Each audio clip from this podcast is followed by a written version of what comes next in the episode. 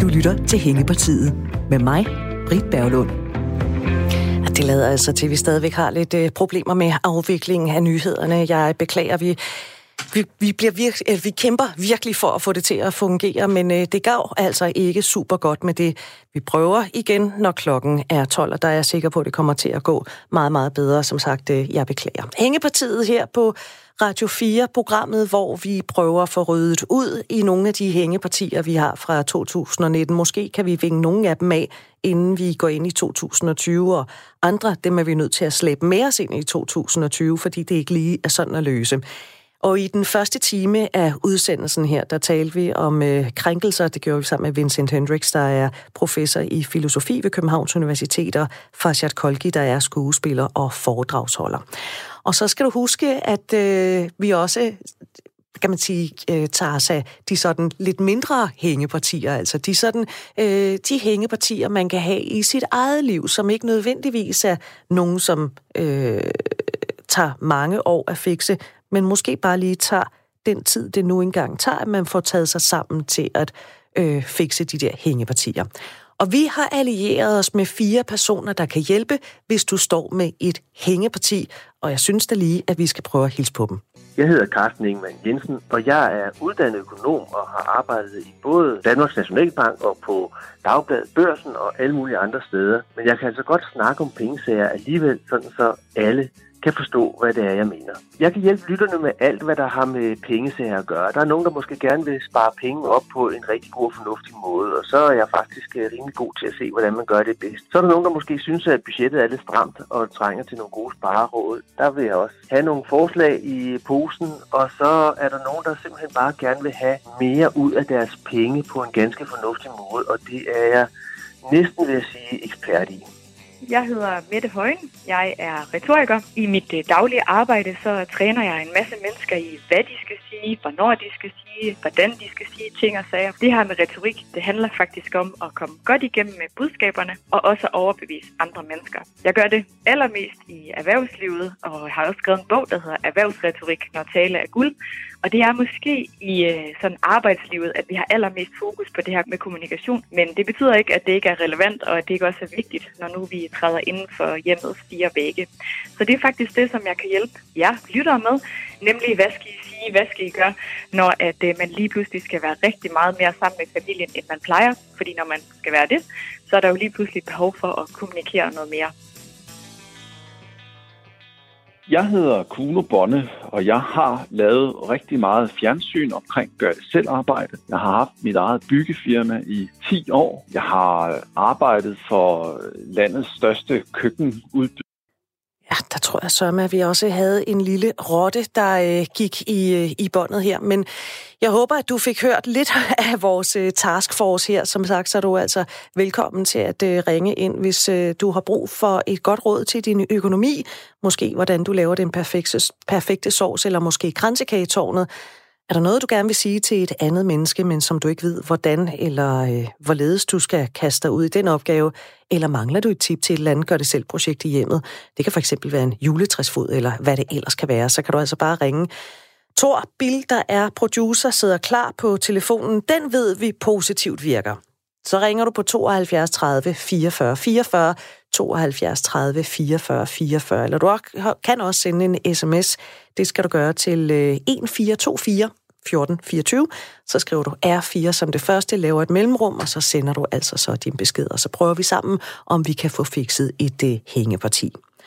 Og udover de hængepartier, som du og jeg har, så findes der hængepartier, der med garanti slår de fleste i størrelse, nemlig historiske hængepartier. Det, man har talt om i hundredvis af år, vil ske, men som stadig ikke er sket. Jeg har været på besøg hos historiker Amdisen, der har samlet en liste på 10 af verdenshistoriens allerstørste hængepartier. Og vi lægger benhårdt ud her i den første udsendelse. Det gør vi med demokrati. Ja, du hørte rigtigt. Demokrati er simpelthen på historikerens liste over hængepartier. De fleste vil nok sige, at vi her i Danmark har demokrati.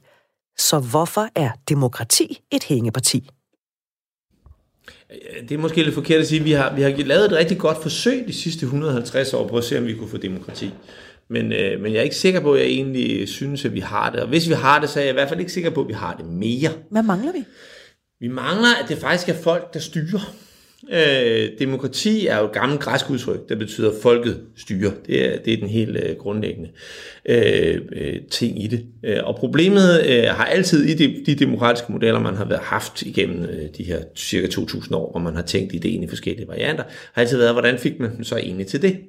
Forstået på den måde, hvordan får man egentlig flyttet magten? Hvis vi siger, at der er mig, der bestemmer, hvordan får vi så rent faktisk magt i forhold til det politiske verden, det land, vi lever i? Og der kan man sige, at man har haft forskellige modeller for, hvordan man kunne gøre det. I det gamle Grækenland, der havde man det model, og man sagde, her har vi folket.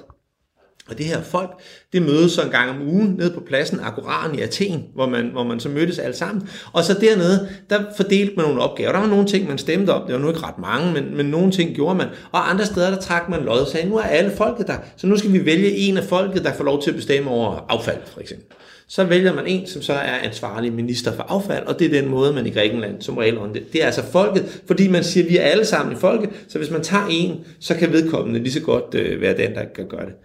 Det er svært at modernisere det system, fordi udover at man så ligesom fik lov til at bestemme over alt med affald, så skulle man betale for det. Og det er ikke super sjovt måske i dag ved lodtrækning at blive fået lov til at betale for hele undervisningssektoren for eksempel. Det, altså, kan du eddermame have et stort friværdi for, det kan lade sig gøre, ikke? Så der er nogle forskellige problemer, men det var deres måde at gøre det på. Og så har man haft andre perioder i Schweiz for eksempel, hvor man i middelalderen overlevede. Der havde man det direkte demokrati, der mødtes man, og så stemte man om alting. Det var ligesom en måde at gøre det på. Og i dag har man også det i svejtisk tradition, der hænger det mere ved, man har sådan nogle internetafstemninger og mange flere ting, end man kan forestille sig i Danmark. Og så får vi det repræsentative demokrati, som er det, vi har, som bliver opfundet af amerikanerne i 1770'erne, altså lige efter den amerikanske revolution, og som dybest set er baseret på det problem, at det tager enormt lang tid at ride ned fra South Carolina og op til Boston. Og det vil sige, for at man kan få folk til at bestemme, i fællesskab, så er man nødt til at have nogen, man vælger til at tage ned og mødes, og så kan de sidde dernede. I begyndelsen, så gør man jo det, at man vælger folk fra bestemte geografiske områder, og så kan de mødes et eller andet sted. Men så sker der efterhånden der danner sig nogle holdningsting. De første to partier i verdenshistorien, det er demokraterne og republikanerne, vi kender fra USA, og de har to grundforestillinger, hvor demokraterne mener, at man skal lave en central amerikansk republik, hvor al magten skal samles i Washington. Så har republikanerne den opfattelse, at magten skal lægges ud i lokalsamfundene, ud hvor tingene er. Det oprindeligt var i grundstrukturen. Ikke? Så derfor har man de der to måder at se. Men de to partier gør så, at man holder op med i så høj grad at stemme på personer, og i stedet for så glider partierne ind mellem befolkningen og det, der er deroppe. Og det er jo også det system, vi kører med herhjemme, ikke? Det er rigtigt, at det er os, der vælger at være en baseret af Folketinget, men reelt set, så er der 3% af Danmarks befolkning i dag, som er medlem af et politisk parti. De her 3% af dem er der et par promille, der er aktive. Og af de promiller, der er aktive, der er der ganske få af dem, som deltager i opstillingsmøderne og bestemmer, hvem der står på stemmesedlen. Men det er jo vores egen skyld, hvis man ikke er med. Du har da et frit valg. Ja, men det er også et spørgsmål om, at man... Ja, jamen det er det da, selvfølgelig. Ligeså vel som det også er indbyggerne i Kinas skyld, at de ikke bare gør oprør og vælter den kinesiske regering. Så man kan altid, vende den om og sige, altså hvis en befolkning er sur nok og vil have indflydelsen, så kan de få det. Problemet er, at vi har lagt en forhindring ind, og derfor skal vi, hvis vi vil have rigtigt demokrati, så bliver vi også nødt til at fjerne de her forhindringer. Så er vi nødt til at slippe af med de her fjollede partier, som i virkeligheden i dag er blevet til sådan en snylderkaste, der ligger mellem befolkningen og den politiske magt, og som vi aldrig rigtig kan komme igennem, og som bevilger sig selv hjælp, og hvis du skal klare dig i systemet, hvis du skal blive til noget, så skal du passe ind i de sociale strukturer, de nogle gange har. Så demokratiet, den sammenhæng, er ikke rigtig veludviklet. Vi mangler stadigvæk at få den indflydelse.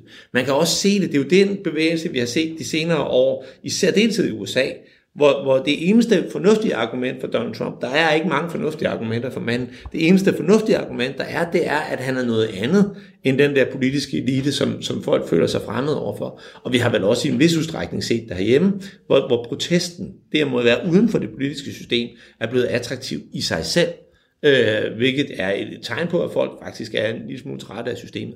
Man kan også stille sig selv spørgsmålet. Hvordan føler du, at du har en indflydelse på det politiske? Er det dig, der har bestemt, hvem der er statsminister? Er det dig, der har bestemt, hvad det er, det siger? Vi har så pakket det ind, når ideologierne er forsvundet. Dengang ideologierne var der, kunne man mindst vælge mellem forskellige ideologier og en vis.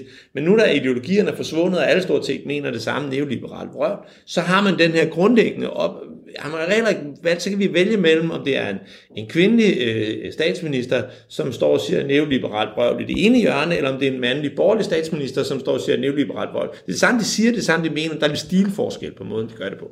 Men virkeligheden er jo, at vi har jo ikke noget valg. Men vi opfører et skuespil en gang hver fjerde år, hvor vi har sådan en omvendt Robinson-ekspedition, hvor vi i stedet for at stemme folk hjem, så stemmer vi dem ind. Men realiteten betyder det ikke ret meget for, hvordan samfundet udvikler sig og virkeligheden er. Så vi mangler stadigvæk at få magten reelt ankret ned i folket. Men vil det være en fordel at få det? Altså hvis du kigger på en større arbejdsplads, ikke? Hvor du har demokrati, og vi skal alle sammen være med til at bestemme om, hvilken kaffe der skal være, og vi skal stemme om det, og vi skal også finde ud af, vi skal koncentrere os om rigtig, rigtig mange ting, som måske har andet end vores arbejde at gøre, fordi vi skal have virksomheden til at løbe rundt, og fordi vi ikke vil have en chef, der dikterer. Så er demokrati overhovedet lukrativt? Nej, det er sikkert ikke indbringende. Jeg tror ikke, det er den mest effektive måde at styre samfundet på, bestemt ikke. Altså, diktatur er meget bedre, ikke? Og især et diktatur, vi så udrydder alle dem, der falder lidt ved siden af, så bliver der orden og ro og homogenitet i systemet. Men det vil uden tvivl være det mest effektive. Men spørgsmålet er, om når vi taler om, hvordan vi styrer et samfund, vi så egentlig skal tale effektivitet. Samfundet er ikke en virksomhed. Jeg ved godt, at Ove Kaj Petersen og Bjarne Kord og alle de andre konkurrencestatståber grundlæggende mener, det er det, men samfundet er ikke en virksomhed. Samfundet er i højere grad en familie, hvor vi alle sammen skal give plads, hvor vi skal kunne eksistere sammen. Så et eller andet sted, så er demokrati besværligt. Det er noget uskik, det er enormt bøvlet. Det kræver enormt meget af os som borgere. Men det er jo ligesom et valg, vi tager. Hvis vi ønsker et demokrati, så kan det ikke blive nemt. Det vil være besværligt. Og det er fuldstændig rigtigt. Altså, vi kan jo alle sammen forestille de der endelange møder og diskussioner og alt det andet. Men grundlæggende, så er det jo det er at være i demokrati. Det er skidehamrende besværligt. Og det er i særdeleshed, og det er måske i virkeligheden der, hvor det der med, at folk siger, at jeg interesserer mig ikke for politik, der er sikkert nogen, der kan klare det bedre end mig. Det er noget af det mest udemokratiske, der eksisterer. Hvis du tager den holdning, at jeg interesserer mig ikke for politik, så svarer det nogenlunde til, når mine teenagebørn siger, at de ikke interesserer sig for opvask. Det rager mig en høstblomst. Hvis du vil være en del af samfundet, hvis du vil være en del af virkeligheden, så har du edderbank dylen med også at tage dit ansvar for at være en del af det politiske. Der er ikke noget, der er udenfor. Der er ikke dem, der skal ordne. Når vi taler demokrati, så er der kun os. Og det er rigtigt nok, at i virkeligheden, så er det største demokratiske problem jo, og det har været i alle demokratier, det er, at i virkeligheden, så er det meget nemmere for os ikke at have demokrati. Og når vi vælger den vej udenfor, overlader det til en eller anden lille tåbelig østriger med et latterligt overskæg, eller til Donald Trump, eller til en eller anden kæmpemæssig partiorganisation i Danmark, ikke? Så det vi gør, det er, at vi frelægger os det ansvar, som vi er nødt til at påtage os som del af det her samfund. Så det demokratiske problem, det er først og fremmest, at vi ikke deltager. Jeg kender mange politikere, der arbejder sammen med dem i mange sammenhæng. De fleste af dem er dygtige og velmenende mennesker, som virkelig gerne vil, men de har ikke noget at arbejde med, fordi de skal passe ind i de her politiske organisationer på den ene side, og på den anden side, så har vi også en befolkning, der egentlig er rimelig begejstret for at slippe for at skulle blande sig i finansloven, hvis bare de kan få lov til at diskutere, hvem der er med i Vild med Dans. Og det er der problemet grundlæggende ligger. Det er ikke dem, der er problemet, det er os, der er problemet. Så vejen til demokrati, det går ved, at vi begynder at opføre os som demokrater.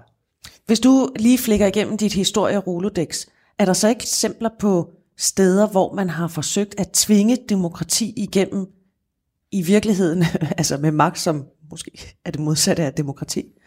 Jo, masser. Altså, og nogle af dem, altså, det sker jo hele tiden. Altså, vi gør det jo nu, og vi gør det før i tiden. Meget berømte eksempler er jo blandt andet Tyskland i 1920'erne efter den første verdenskrig. Nu skal de lykkedes også ganske glimrende i 10 år, men så går det også spektakulært af helvede til. Ikke? Altså, og det gælder faktisk temmelig mange steder, hvor man har forsøgt at tvinge demokratiet igennem. Men det er en grundindstilling. Enten så vil vi det, eller også så vil vi det ikke. Og selvfølgelig så plejer det at gå galt, når man tvinger folk til det. Men hvis vi opgiver tanken helt, hvad er det så, der er tilbage? Det er ligesom det, der er alternativet. Hvad er det så, vi vil have?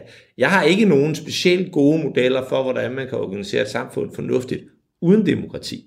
Men det er klart, det kræver noget af os, hvis det skal virke. Kan du forestille dig, at vi nogensinde kommer i mål med det her hængeparti? Ja, det kan jeg godt.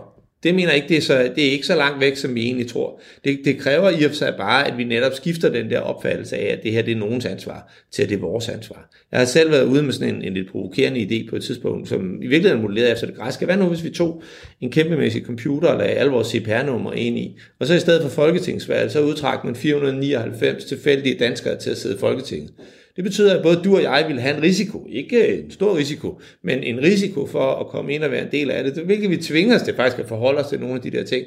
Og samtidig så vil vi kunne fjerne hele det der element af professionelle politikere, fordi ingen vil kunne være sikre på at kunne blive valgt til noget. Partierne vil sikkert eksistere stadigvæk, men de vil bare ikke være karriereveje muligheder for at leve af det resten af livet. De vil være steder, hvor folk, der er interesseret i at påvirke de her 499 tilfældige mennesker, så kunne gøre det fra. Så grundlæggende, så er det jo ikke, det kan sagtens fikses.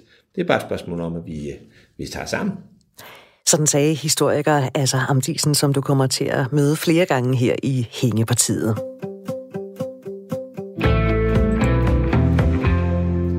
Og så er det således, at vi vil jo også gerne hjælpe dig med at komme i mål med hængepartier, enten inden for måske et gør-det-selv-projekt. Der kan være noget med noget mad, du ikke rigtig har styr på, eller noget, du skal have produceret i køkkenet, eller hvad ved jeg. Det kan også være, at der er noget, du gerne vil sige til et menneske, som du ikke rigtig ved, hvordan du skal sige. Og vi har jo altså allieret os med et taskforce her i Hængepartiet, og et af de medlemmer i taskforcen kommer på arbejde nu. Fordi i de kommende dage, der skal rigtig mange af os til en lang række arrangementer. Der er juleaften, der er julefrokost, der er måske også noget nytårsaften. Og hvem ved, måske ender vi med at sidde ved siden af nogen, som vi ikke kender. Og her, der møder vi så det tilbagevendende problem, for hvad skal man egentlig tale om? En af dem, der kender til det, det er en af vores lyttere. Det er Hans på 12 år, der bor i Skjern. Han har skrevet ind til os for at få hjælp fra vores taskforce. Hans spørgsmål er, kan man lære at smalltalke? Og det er faktisk et rigtig godt spørgsmål, så der har vi altså brug for kompetencerne, der er i taskforce. Mette Højen er uddannet retoriker og skriver bøger om og underviser i erhvervsretorik. Hej Mette. Er du med, Mette? Der var du. Tror jeg. Ja. Yes. Mette, yes. Hvorfor har så mange svært ved at smalltalke? Det er jo en disciplin i sig selv. Det er det. Det ligger ikke rigtigt til os danskere, heller ikke svenskerne og nordmændene egentlig. Altså jeg tror, at smalltalk, jeg tror, at mange tænker måske, ej, amerikanerne, de er så gode til det.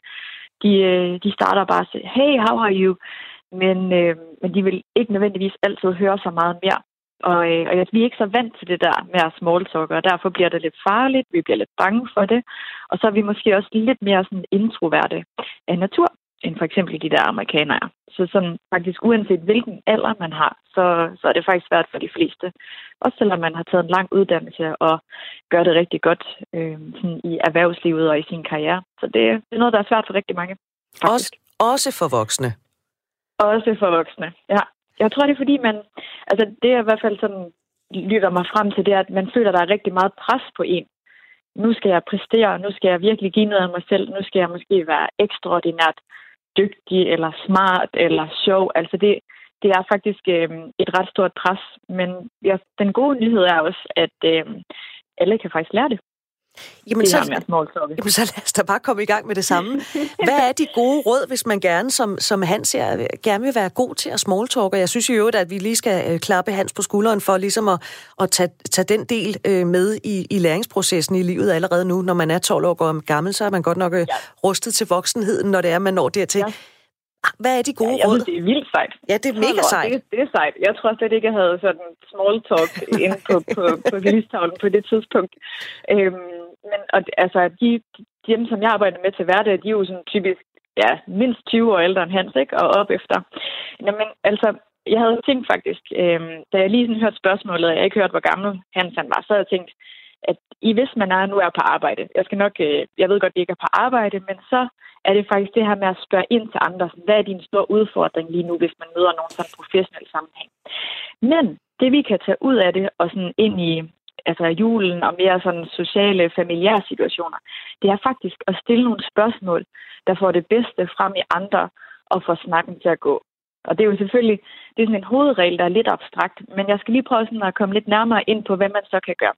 Ja. Fordi når vi har det der pres, fordi så føler man, at man skal præstere. Det bedste, du kan gøre, det er faktisk at stille et spørgsmål, der får andre til at tale sammen, hvis nu man står 2 eller 3 sammen, eller får den anden person til at fortælle om noget, den person godt kan lide. Og det kan jo, hvis nu man kender personen lidt i forvejen, så ved man måske om personen er interesseret i en eller anden fodbold, eller at tegne, eller spille musik, så kan man jo spørge sådan, nå, hvordan går det med det, eller var det ikke noget med, at du så en kamp, eller... Så hvis man kender personen lidt, kan man spørge ind til noget, som man sådan med en vis sikkerhed ved, at personen godt kan lide. Nu afslører jeg lidt min uvidenhed, men jeg ved ikke rigtig, sådan, hvad Hans for eksempel er interesseret i, om det måske er noget... Nu så jeg næsten ikke sige noget. Nintendo, han er måske over i julekalenderalderen, men det kunne også være sådan noget... Har du set julekalenderen i år? Ja. Så, ja, der er nogle forskellige. Der er julestjerner og tænker og kongespillet.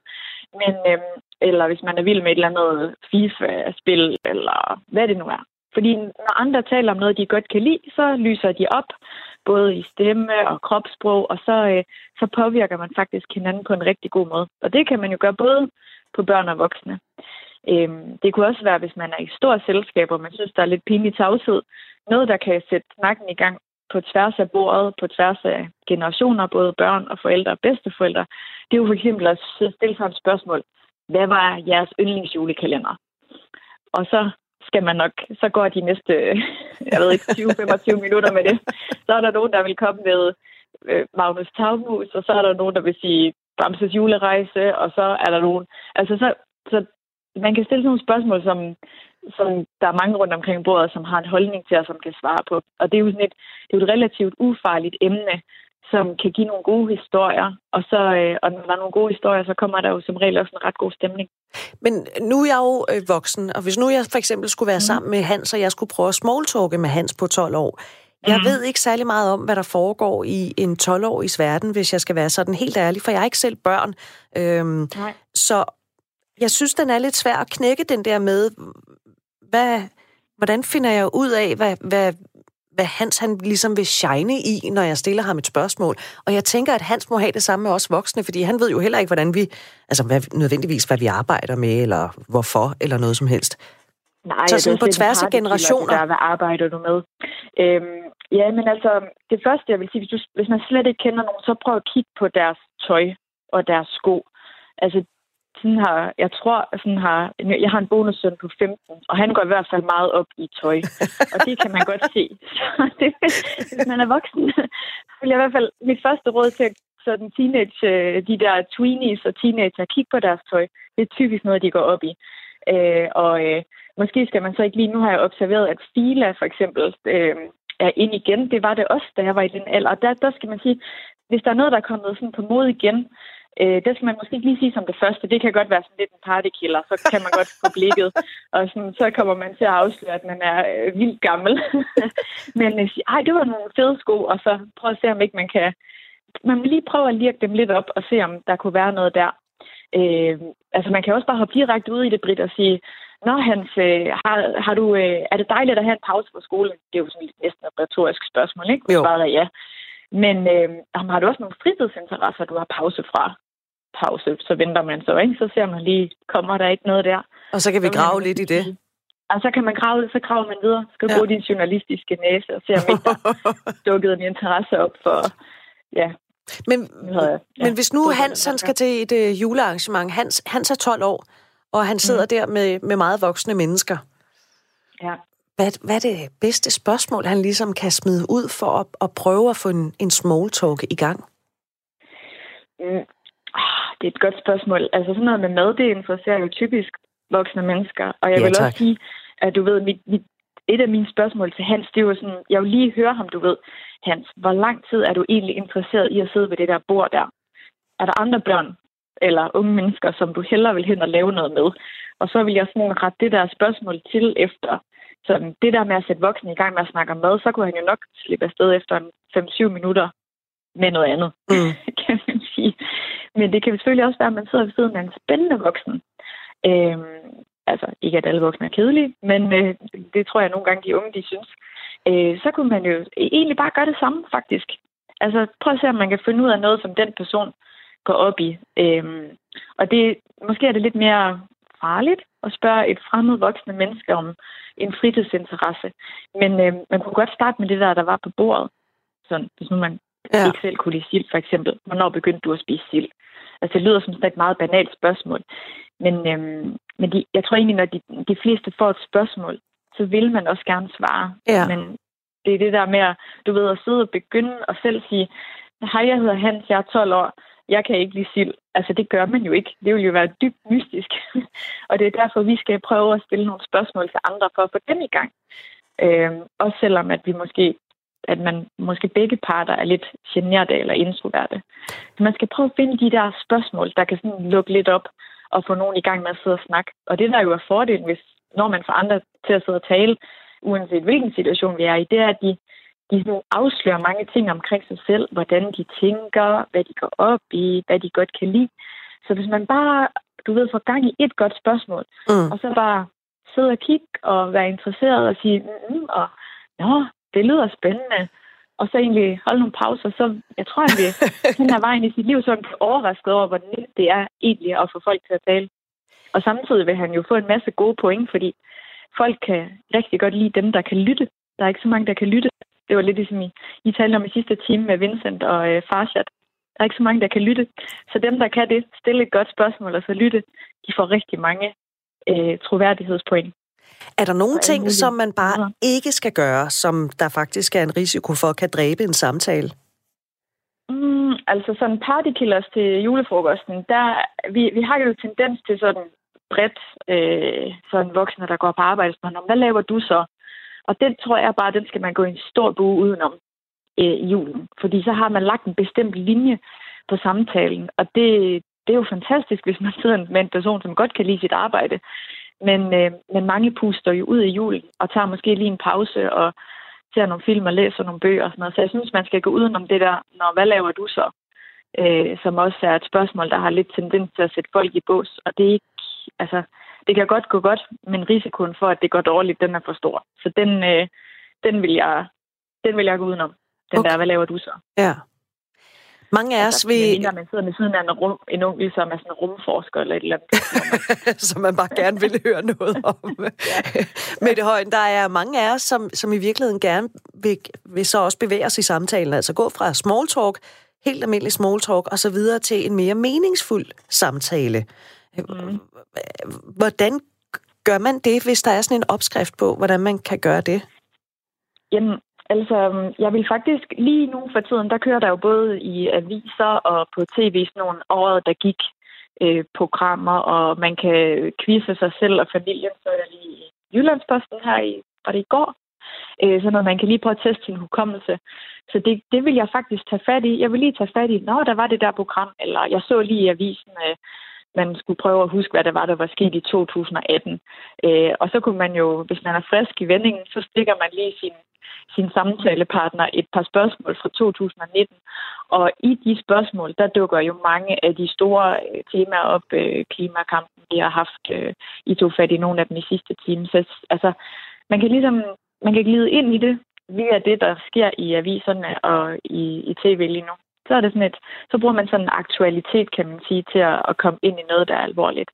Man kan også sige sådan, Britt, noget af det, som jeg... Ja, nu er det jo... Altså, året går jo på held, og når året går på held, så tænker vi typisk over, ja, både hængepartier, men også, hvad der er sket i vores eget liv. Og så kunne man jo måske starte med at snakke om det, og så sige noget, der virkelig har præget året sådan i et nationalt perspektiv. Det har været det og det. Hvad tænker du egentlig om det? Man behøver jo ikke nødvendigvis at stavere sin egen holdning, før man har spurgt den anden. Det kan også være sådan en lidt mere blød måde at komme ind i det på. Så er man jo sikker på i hvert fald, at man ikke kommer til at sige noget, som får samtalen fuldstændig til at gå i stå, hvis nu man har to meget, meget modsatte holdninger. Der var i hvert fald tips til det her med at smalltalke. Tak fordi du ville være med hos os, Mette Højen, og det vil du, fordi du har været så sød at sige ja tak til at være en del af vores taskforce. Og det er vi kun glade for at uddanne retorikere, altså skriver bøger om og underviser i et erhvervsretorik. Undskyld jeg lige sådan, men det er fordi, Mette, der er lige kommet en sms. Der er en her, der skriver, det er Poul, der skriver... Godt forslag til... Jeg skal bare egentlig bare have dig til at nikke ja eller ryste på hovedet med det. Godt forslag til en partykiller. Nå, hvad så? Ja, det er rigtigt. Nå, hvad så? Den tror jeg faktisk... Nu bad du om et kort svar, men der vil jeg sige, det kommer nok lidt an på, hvilken del af Danmark man er i. Ja. Jeg er selv vendelbo, skal jeg sige. Og det der med, at folk siger, nå, hvad så? Det kan faktisk sagtens være en meget fin samtaleindleder. Men der skal man nok, du ved, enten skal man have kommet vendsyssel i mange år, eller så skal man være herfra for at opfatte det på den måde. Og det skal serveres med et hvad skal man sige, åbne øjne, løftet hage og et meget positivt glad stemme. For at den kan være en god samtaleåbner. Ja, det kan det altså godt. Det kan virkeligheden også være i betoningen, ikke? Jo. Man kan jo også sige, nå, hvad så? Der er meget stor forskel på, nå, hvad så? Og, nå, hvad så? Så alting er en god kombination af, at sådan de ord, man får sagt, den måde, man bruger sin stemme på, og hvordan det så bliver serveret med øjenkontakt og gestik, altså alt det her, vi gør med hænderne. Ja. Så jeg forstår Poul fuldstændig, og der kan måske være lidt, der kan være nogle undtagelser, ikke? Men sådan er det med alle gode regler, der er jo en undtagelse. Tak skal du have, Mette, fordi du også lige tog den med. Og så med mindre vi tales ved, så vil jeg ønske dig en rigtig god jul. Og jeg kan ikke afvise, om vi kommer til at ringe til dig igen. Jeg håber, for vi tales ved. Jeg håber, der er en masse lyttere, der vil have nogle tips til noget. Hvad skal jeg gøre? Hvad skal jeg sige? Det kunne være skønt. Det er dejligt, du stiller dig til rådighed. Tak skal du have, Mette. Selv tak. Det er godt, du. Hej. Hej. Mette Højen, som altså er uddannet retoriker og skriver bøger om og underviser i erhvervsretorik. Mette er som sagt en del af vores taskforce, og har du brug for Mettes hjælp? Er der noget, du gerne vil have sagt? Er der noget, som du ikke rigtig ved, hvordan du ligesom lige skal komme omkring med det der med at kommunikere med andre, så er du altså velkommen til at ringe til os. Det kan du gøre på 72 30 44 44, 72 30 44 44. Det kan også være, at du har brug for et godt råd til din økonomi. Hvordan får jeg mest muligt ud af mine penge? Der har vi Carsten Ingemann, som ved alt om den slags. Carsten, han sidder også klar til at hjælpe dig. Der ringer du også til Thor på 72 30 44 44. Eller hvad med noget med maden? Hvad er der lige af hængepartier der? Det kan være den der sovs, hvordan undgår man den skiller, hvordan får man den sprøde svær, hvordan kan man det ene eller det andet? Der har vi Rosa, som du måske husker fra Den Store Bagedyst på DR1. Rosa har stillet sin viden til rådighed. Hende kan du altså også få kontaktet ved at ringe til Thor. Og endelig så er der vores gør-det-selv-mand, Kuno, som i den grad ved alt, hvad der er at vide om gør-det-selv-arbejde. Han er en handyman, 100% handyman, og ham kan du altså også få fat på, hvis du har et hængeparti, der hører til i den afdeling. Ring til Thor. Det kan du gøre på 72 30 44 44, 72 30 44 44, eller send en sms til 1424. Du skal bare huske at skrive RV som det første, og så laver du et mellemrum og skriver dine beskeder, som sagt sender afsted til 1424. Og hvis du er ny her i programmet, så lad mig lige ridse op, at vi her i Hængepartiet ser på nogle af de ting, som vi ikke helt kom i mål med i 2019. Og det vil jeg blandt andet hen over de næste dage gøre med nogle af Radio 4's værter. Programmet Lobbyland, det kan du høre onsdage kl. 13-14, og Ida Samuelsen har talt med de to værter, Tine Tofter og Mads Anneberg, om hængepartier i den del af verden.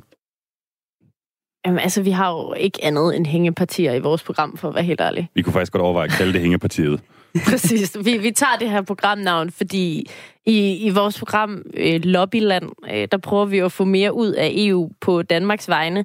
Og nogle af de ting, vi har taget op, altså det må man bare sige, det ikke er lykkedes med os med at få igennem endnu. Vi er lykkedes med et par ting, eller vi har i hvert fald været med til at presse på. Altså for eksempel må man nu igen skyde sine dyr derhjemme før slagtning. En stor sejr. Men ellers så er der virkelig, virkelig meget, der sejler. Og man må bare sige, at meget af det er en masse skyld. Man kan sige, det er dels EU's skyld, fordi de har nogle lange beslutningsprocesser, og så er det selvfølgelig også Tines skyld, fordi hun ikke har været langt nok frem i skolen på mange af de emner, vi har taget op. Altså, hvis man har bare et par, altså, hvis jeg lige må nævne et eksempel i hvert fald. Det, vi har taget op her, noget af det på det seneste, det er det, der hedder feta-sagen, ikke? Mm. Og der har Tine ligesom stillet sig i spidsen for sådan en kampagne om, at vi skal have lov til at kalde feta for feta i Danmark. Og det er der bare ikke blevet rykket en tomme ved. Altså, vi er stadig nødt til at kalde det ostesalattern, eller hvad det nu er, det er, ikke? Ja, men honestly, lige præcis med feta-sagen, så handler det altså også om, at EU-kommissionen har sagsøgt Danmark, fordi vi vil sende feta ud af landet. Altså, Danmark har jo ikke engang fået dokumenterne endnu, så det er jo svært for mig at gå ind og føre den store kampagne ud over det, jeg gør i radioen. Jeg kan kun opfordre dig, Mads, og alle derude til at hjælpe med at prøve at sørge for, at Danmark kan blive ved med at være et feta-land. Og hvordan kan man så gøre det? Jamen det vi prøver nu, det er i hvert fald at få fødevareministeren til at kæmpe for fetaen. Det er at blive ved med at presse EU-kommissionen i forhold til, hvorfor vi ikke må kalde det feta, når vi sender det ud af landet. Og så gælder det selvfølgelig også om at få beskyttet en hel masse andre fødevarer. Fordi lige nu er det meget Havarti-osten, vi er kendt på at have beskyttet i Danmark. Men der mener jeg godt, at vi kan have nogle flere fødevarer. Jeg tror også, rygeosten er den ikke også? Rygeosten er faktisk ikke det, jeg har til. Danbo, Dana Blue, Esrum, rygeosten er et forslag, der faktisk er kommet fra en lytter. Ja, og så er der nogle forskellige ting nede ved Vadehavet, som også er beskyttet. Det er blandt andet lam. Vadehavets lam og Vadehavsstude hedder det. Men det her, det er jo bare en lille ting, hvor vi ikke engang har fået dokumenterne endnu, i forhold til de rigtig store hængepartier. Og der vil jeg bare sige, vi forventer en optrækning af arbejdet i 2020 i forhold til feta-tiden. Ja, det kan du sagtens regne med. I forhold til de rigtig store ting, som for eksempel er, at vores regering gerne vil have forbudt dieselbiler, også på EU-niveau, fordi vi ikke lige nu bare må udfase dem selv i Danmark. Der er Dan Jørgensen gået i spidsen, og en af de ting, vi gerne ville i vores program her, det var at presse nogle af dem, der rigtig sidder med magten i forhold til at beslutte, om man må forbyde og udfase dieselbiler i EU. Og det er jo Volkswagen. Og Mads, har du formået at få et interview med Volkswagen i Tyskland indtil videre? Jeg vil sige, vi venter stadig lige på det interview med Volkswagen, men der er en ting her i vores program, som skaber enormt mange hængepartier, og det handler både om dieselbiler og alle mulige andre sager. Og det er simpelthen, at Tines tysk, det er ikke godt nok. og det er fordi, Tyskland er ofte dem, som vi skal alliere os med, eller som står i vejen for et eller andet, vi gerne vil have. Og der er man nødt til ligesom at kunne tale med dem og sige, prøv at høre her, gutter, vi har volden deres. Ja, præcis. Og der har Tine, jeg ved snart ikke, hvordan jeg skal sige det. Du har jo studeret i Leipzig. Ja, men det jeg faktisk lærte i Leipzig, det var jo også, dengang jeg studerede der, at man kan jo bruge Google Translate, så når jeg skriver de der mails og retter dem til, så er det et rimelig fejlfrit tysk. Og vi har været inde på det, jeg synes, det er low punch at komme ind på mit tyske, det er fint til det skal kunne, ellers så må vi jo hive vores Tysklandsvært ind. Tine prøvede at argumentere for i et helt program, at din dårlige tysk faktisk var bedre, end hvis hun talte godt tysk. Og det kommer hun ikke helt imod med. Jamen, det handler om, at der er en passage i Knud Romers bog, Kort over Paradis, hvor han faktisk får lykkes med en reklamekampagne, fordi han starter på gebrokken-tysk. Og det kan man, det er ikke helt det, Knud Romer mener.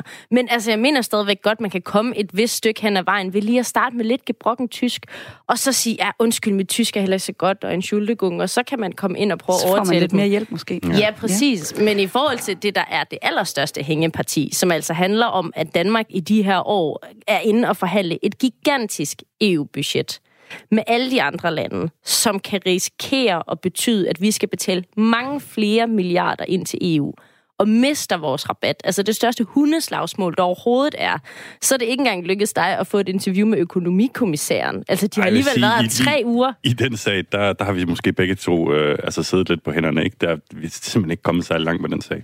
Men hvis vi kigger på, nu har vi nævnt flere forskellige de her hængepartier. Ja. et hængeparti til. Bare lige ganske kort. Det er simpelthen fordi, at i Holland, der er de gode til at stjæle virksomheder fra Storbritannien. Det Brexit-plagede Storbritannien, hvor virksomheder ikke gider være længere og sådan noget. Og så tager Holland dem bare. Hvor det skulle jo være Danmark, der tog dem, ikke? Vi er jo Danmark. Og der har Tine ligesom ført an i sådan en lobbykampagne for, til de her virksomheder, kom nu til Danmark og sådan noget. Det er ikke rigtig lykkedes endnu. Jeg har spurgt min kæreste, som er fra Holland, har I overhovedet bemærket den her lobbykampagne fra Tines side? Og hun er sådan, nej, det har de ikke. Okay, men i mindste, så har jeg talt med virksomheder. Det, du har gjort, det er at tage 3 dage til Storbritannien for at lokke et ungt menneske til Danmark ved at give ham cappuccino, i øvrigt på skatteydernes regning, fordi det er licenspenge, og så har du vundet 25 pund i et eller andet hundevedløb. Det edderrømme også en langsom måde at trække penge ud af Brexit. Der er det da 10 gange bedre at gå til virksomhederne. Nej, man skal starte et sted, ikke? Så hvis vi lige samler op, så har vi noget med ost og feta. Der er noget med jeres interviewtekniks og interviews sådan succesrate. Noget ja, med jeg vil gerne høre et fransk interview fra Mads' hånd i det nye år, vil jeg bare sige. Er det nogle ting, som I tænker, er det stadigvæk hængepartier næste år, når vi skal snakke om det her igen? Helt klart. Ja, altså budgettet skulle gerne være forhandlet på plads, ikke? Om, altså EU-budgettet. Ja, EU-budgettet. Ikke vores personlige, det kommer ingen vejen. Men EU-budgettet skal forhandles på plads i løbet af de næste måneder, så vi regner helt klart med, at også nu har vi jo Mette Frederiksen til at kæmpe dernede hele tiden, for at Danmark ikke skal af med flere kroner til det budget. Og så er der dieselbilerne, bliver vi simpelthen nødt til at følge op på, Mads. Ja, altså alle de her ting, de kommer til at stikke hovedet frem igen i 2020, det tør jeg næsten godt lov. Hvad med fetaen? Tror I, vi får lov at kalde feta for feta? Nej, det tror jeg faktisk ikke, vi gør. Vi får ikke lov at kalde feta for feta. Det må bare hedde noget så kedeligt som salattern i lage, eller hvad det hedder. Men kampen handler om, må vi kalde det feta, når vi sælger det til Saudi-Arabien, for eksempel? Må vi kalde det feta, når vi sælger det ud af EU's indre marked? Eller skal EU lige have de lange arme ud, og så bestemme over os der? Det er altså det, kampen handler om for de danske mejerier. Jeg vil godt sige, det går, at vi bare skal finde på et endnu federe navn end feta. Altså noget, som virkelig resonerer nede i Saudi-Arabien, ikke? Og som de tænker, den udstemme vi bare gerne have. Ja, det må vi lige. Det bliver hængepartiet, vi følger op på. Det er nok en af de nemmeste. Så har vi et nyt spørgsmål. Har vi snakket om noget, har vi talt om noget i år, som vi kommer til at tale lige så meget om næste år, altså i 2020? Altså, vi kommer helt klart til at tale lige så meget om Brexit, ikke? Altså, nu ryger vi snart ud. Hvad betyder det for Danmark? Hvis Boris Johnson, han får ret, jamen, så ryger vi jo... Vi, siger jeg, som om jeg er Storbritannien. Så ryger Storbritannien ud af EU sidst i januar, og så skal de forhandle en aftale, og lige nu er de bare, altså mens vi taler her, rygende uenige om, hvor lang tid de skal bruge på at forhandle den aftale. Så det bliver vi nødt til at blive ved med at snakke om, fordi det selvfølgelig påvirker Danmark, fordi det påvirker vores fiskere. Det påvirker, hvor vores fiskere må fiske, og hvor meget i forhold til britisk farvand, og det aner vi jo simpelthen bare ikke endnu. Nej. Så vi kommer måske også i et nyt level i den snak, fordi den er måske gået lidt i stå. Ja, det gør vi forhåbentlig. Altså, vi når det næste niveau. Mm. Og vi har faktisk en kampagne klar her, fordi noget af det, vi har snakket rigtig meget om, det er, at nu, når Storbritannien vil ud, så har vi jo bare set i valget, at skotterne, de vil gerne blive i EU, og de vil gerne ud af Storbritannien. Så vi planlægger egentlig lidt en kampagne, som jeg forestiller mig, der kunne være ret god ræson i, som er, at vi skal have Skotland til at være en del af Skandinavien. Det kunne hedde Skandinaviens Skotland. ja, vi er jo sådan lidt uenige om, hvor meget vi skal presse dem på selvstændighedsmaven i det her. Jeg tænker bare, at de skal være en fuldstændig autonom del af Skandinavien, men det kræver, at de rykker sig. Så skal vi have sådan nogle hurtige færger, så vi kan sådan connecte. Præcis. Det er virkelig godt. Og jeg talte faktisk lige præcis i går med en dansker, som bor midt i Edinburgh, og gift med en skotte, som er medlem af Uafhængighedspartiet i Skotland. Og jeg spurgte hende, om hun tror, at det her har gang på jorden. Hun sagde, ja, det tror hun. Fordi skotterne føler sig enormt skandinaviske. Altså, de kan godt lide det der velfærdsstat og tryghed, og de kan godt lide meget af det. De er meget tættere på, sådan de er på resten af England. Og der hører det også med til historien, at de var besat af vikingerne i flere hundrede år. Det må de jo have haft en god oplevelse med i virkeligheden. Ja, vi skal nok lige passe på, hvad for nogle konnotationer vi sender afsted, men vi har tænkt os at lancere en kampagne, så man kan skrive til lobbyland@radio4.dk, hvis man har nogle idéer til, hvordan vi... Kan få skotterne til at blive en del af... Ja, og hvad vi så gerne vil have ud af det i virkeligheden, ikke? Er det whisky, eller hvad er det, vi gerne vil have? Hurtigfærgen er en god idé. Ja, det synes jeg. Jamen, den er gratis, den får I. Tak. Er der noget, vi har talt for lidt om, når det kommer til EU i 19? Jamen, det er der jo hele tiden, altså. Der sker så meget i EU, ikke? Jeg fik lige en pressemeddelelse nu her om EU-domstolen, som har vedtaget, at når du sidder på et fly, og du på en eller anden måde, ligesom kaffen vælter ned i dit skød, så er det flyselskabets skyld. Det har man nu ligesom fået afgjort, også selvom der ikke er turbulens eller noget som helst, ikke? Og du ved, hele tiden... Nej, hvor sindssygt. Jamen, er det ikke fint? Altså, hvad har EU-domstolen afgjort til fordel for en kunde, som har tabt kaffe ned i skødet og har sagt, det er jeres skyld? Ja, der står i den... det er amerikanske tilstanden. Ja, det er jo det, der. Ej, hvor sindssygt. Det bliver vi da nødt til at gøre et eller andet ved. På grund af ukendte omstændigheder, så havnede den der kaffe simpelthen i skødet på en, og det var flyselskabets skyld. Hvad kan man få ud af det så? Det har man fundet erstatning. Okay, så enten så skal alle danskere hoppe i et fly og få tabt kaffe ned over sig, så kan vi få penge på den måde, eller også så skal det der ændres. Altså, er det indretningen af sædet, eller... Det er de der dårlige vippeborde, som man klapper ned, måske. Ja, det er sådan lidt ustabilt. Det er en glidebane, det der. Så der er mange ting. Så udover flysikkerhedens sådan, kaffeservering, hvad har vi ellers ikke talt nok om, når det kommer til EU? Ja, vi har ikke talt nok om det der med mindstelønnen. Altså det ved vi godt, fordi vi kommer til at tale om det i vores program, og tror jeg, altså hele januar nærmest, at vi i Danmark, fordi vi har det her helt særlige velfærdssystem, hvor vi laver nogle trepartsforhandlinger, og hvor vi har det her aftalesystem, når det handler om løn og arbejdsrettigheder, så er vi ret bange for, at EU går ind og piller ved noget af det der, fordi de gerne vil måske have en eller anden form for fastsat mindsteløn. Det har vi så også talt rimelig meget om. Ja, vi kan altid tale mere om mindsteløn. Vi har da ikke talt så meget om det. Nej, måske ikke lige mindsteløn. Men der er jo mange i Danmark, der er højlydt bekymrede, når EU går ind på det sociale område. Vi skal nok høre det, hvis der sker noget der, tror jeg. Det var Ida Samuelsen, der havde talt med de to værter, Tine Tofter og Mads Anneberg fra Lobbyland om hængepartier, altså i den del af verden. Og Lobbyland kan du høre hver onsdag kl. 13-14 her på Radio 4. Noget af det, som de to nævnte, det var Brexit. Og på onsdag, hvor det er juledag, det er jo dagen, hvor briterne de åbner deres julegaver, og de også spiser gås, og de spiser Christmas pudding. Og den dag, der taler vi faktisk Brexit her i hængepartiet, fordi det er et kæmpestort hængeparti, og helt sikkert noget, vi kommer til at tale meget mere om i 2020.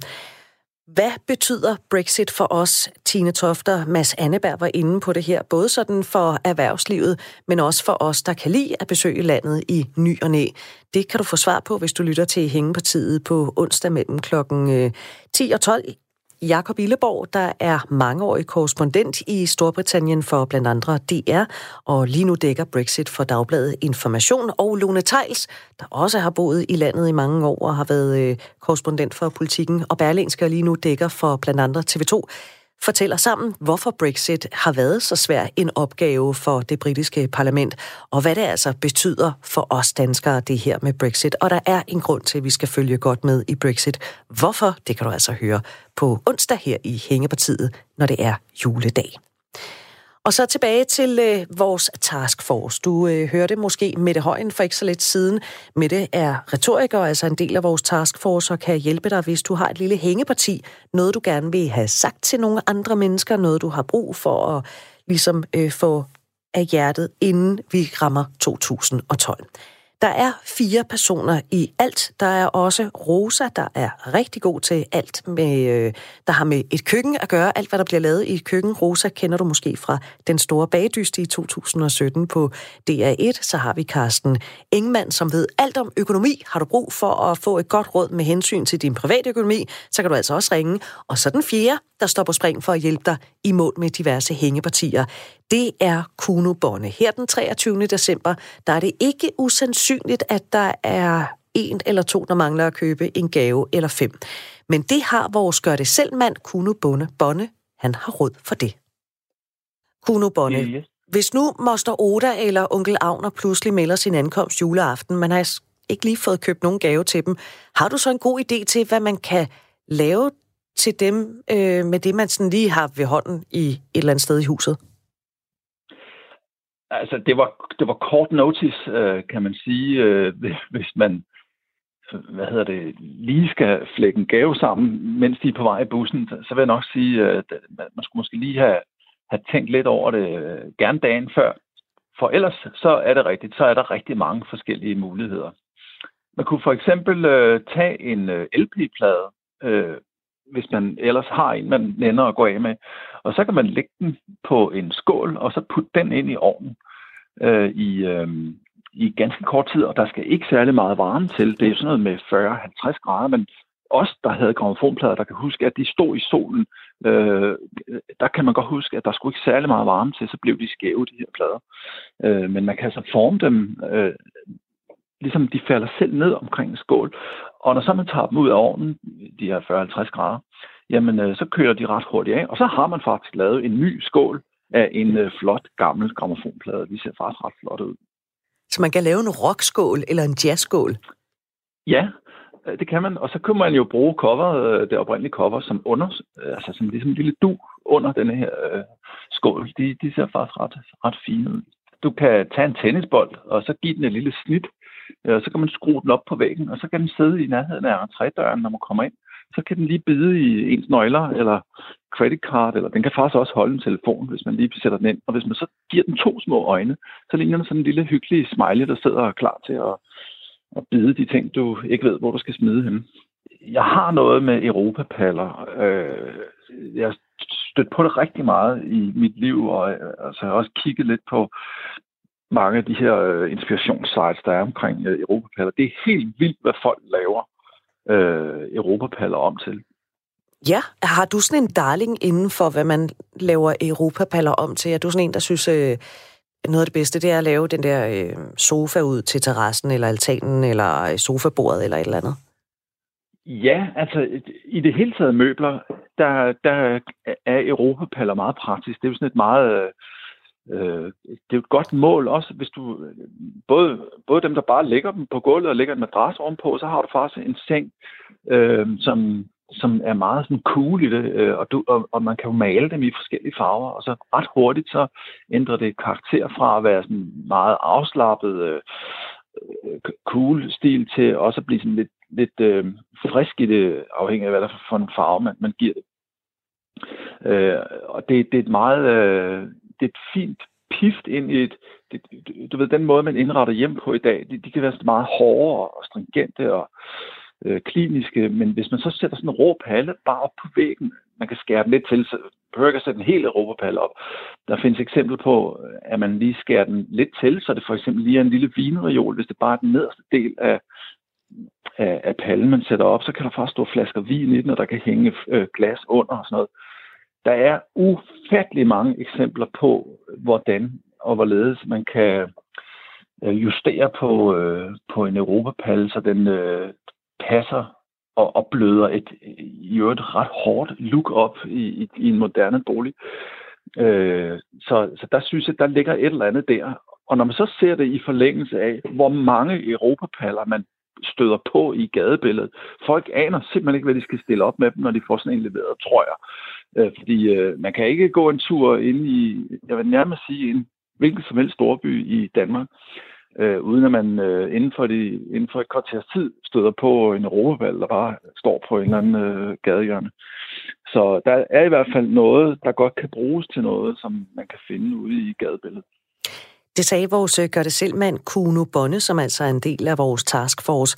Og står du med et helt praktisk problem med et eller andet i dit hjem, eller i din carport, eller hvor det end kan være ude i haven, så kan du altså komme i kontakt med Kuno ved at ringe til os. Det skal du gøre på 72 30 44 44. Eller du kan også lige sende en sms. Det er måske også det nemmeste, hvis du gør det. Du kan skrive R4 som det første, og så skriver du dit spørgsmål, og så sender du afsted til 1424, og så kigger vi på det. Vi når ikke at ringe Kuno op i dag, men det kan da godt være, at det kan lade sig gøre i morgen. Så send mig en sms altså til 1424. Du starter med at skrive R4, og så et mellemrum og din besked. Og som jeg sagde før, der er altså 4 personer her i vores taskforce, og vi er nødt til lige at hilse på den næste, fordi det er Rosa Kildal, som var med i den store bagedyst i 2017. Og Rosa, hun ved alt, hvad der er ved at vide, når det handler om det, man producerer i et køkken.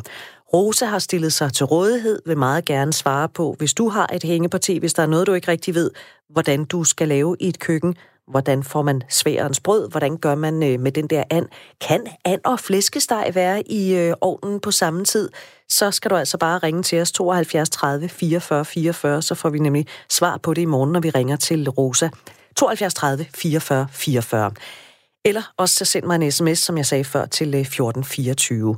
Men jeg har allerede på forhånd spurgt Rosa om nogle spørgsmål, fordi det er jo således, at der er flere og flere, der vælger ikke at spise kød. Og hvad gør man, hvis for eksempel et barnebarn er blevet veganer? Altså, jeg synes, hvis jeg havde et barnebarn, der pludselig var blevet veganer, så ville jeg ringe til mit barnebarn og sige, ved du hvad, juleaften er noget særligt, så bare kunne du tænke dig at spise? Hvordan kunne jeg hjælpe dig? For jeg har ikke noget erfaring på området. Så hvordan kunne jeg lave noget lækker til dig, så du synes også, det var en festlig aften? Skal man lave 2 af alt, eller er der en smartere måde at håndtere sådan en situation på? Altså, jeg må sige, jeg har så dårlig kendskab til vegansk mad, så jeg vil hurtigt komme til at overtræde nogle regler i den sammenhæng. Så jeg tror virkelig, jeg vil alliere med nogen, som vidste, hvad det gik ud på. Meget af det traditionelle julemad, som vi spiser, det er jo mere eller mindre baseret på kød. Rosa, hvad kunne være gode alternativer til for eksempel medister, leverpostej eller andre kødprodukter? Jamen, der ville jeg nok sammensætte noget, som havde sådan noget umami-smag, og så tilsætte nogle af julens krydderier.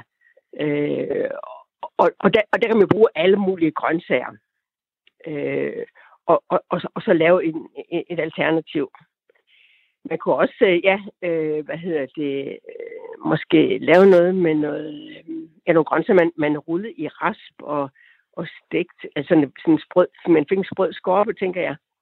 Og ligesom man kender det fra porre? Ja, det kunne man gøre. For ligesom fraseret porre, ja, så bare undlod kødet. Sådan sagde Rosa Kildal, der altså også er en del af vores taskforce. Og Rosa, hun har sagt ja til at blive ringet op i morgen juleaftensdag, hvis du har spørgsmål til, hvordan du lige griber noget ad en anden med hensyn til julemaden, eller måske også med en julefrokost. Så send mig en sms nu til 1424, skriv R4 som det første, lav et mellemrum, og så skriver du din besked. Og så kigger vi på det i morgen, når hængepartiet er tilbage. For nu skal vi nemlig stille og roligt til at lukke ned for i dag. Som sagt, vi vender tilbage igen i morgen med flere hængepartier, måske også dit hængeparti. Og så er det jo altså juleaftensdag i morgen, og derfor så kommer vi også til at lave lidt julestueagtigt her i studiet. Jeg får besøg af nogle gæster. Vi skal se, om vi kan få styr på den der julestemning. Måske har du et hængeparti med julestemningen, at den ikke er sådan helt i top, eller hvad ved jeg. I hvert fald så kommer der til at ske ting og sager, plus at vi skal også have læst et vaskeægte juleeventyr. Så hængepartiet er altså tilbage igen i morgen her på Radio 4. Og husk, at du kan sende os en sms, eller så kan du også ringe under programmet. Lige om lidt, der skal vi have nyheder, for klokken er 12. Programmet er produceret af Pipsauce Productions for Radio 4.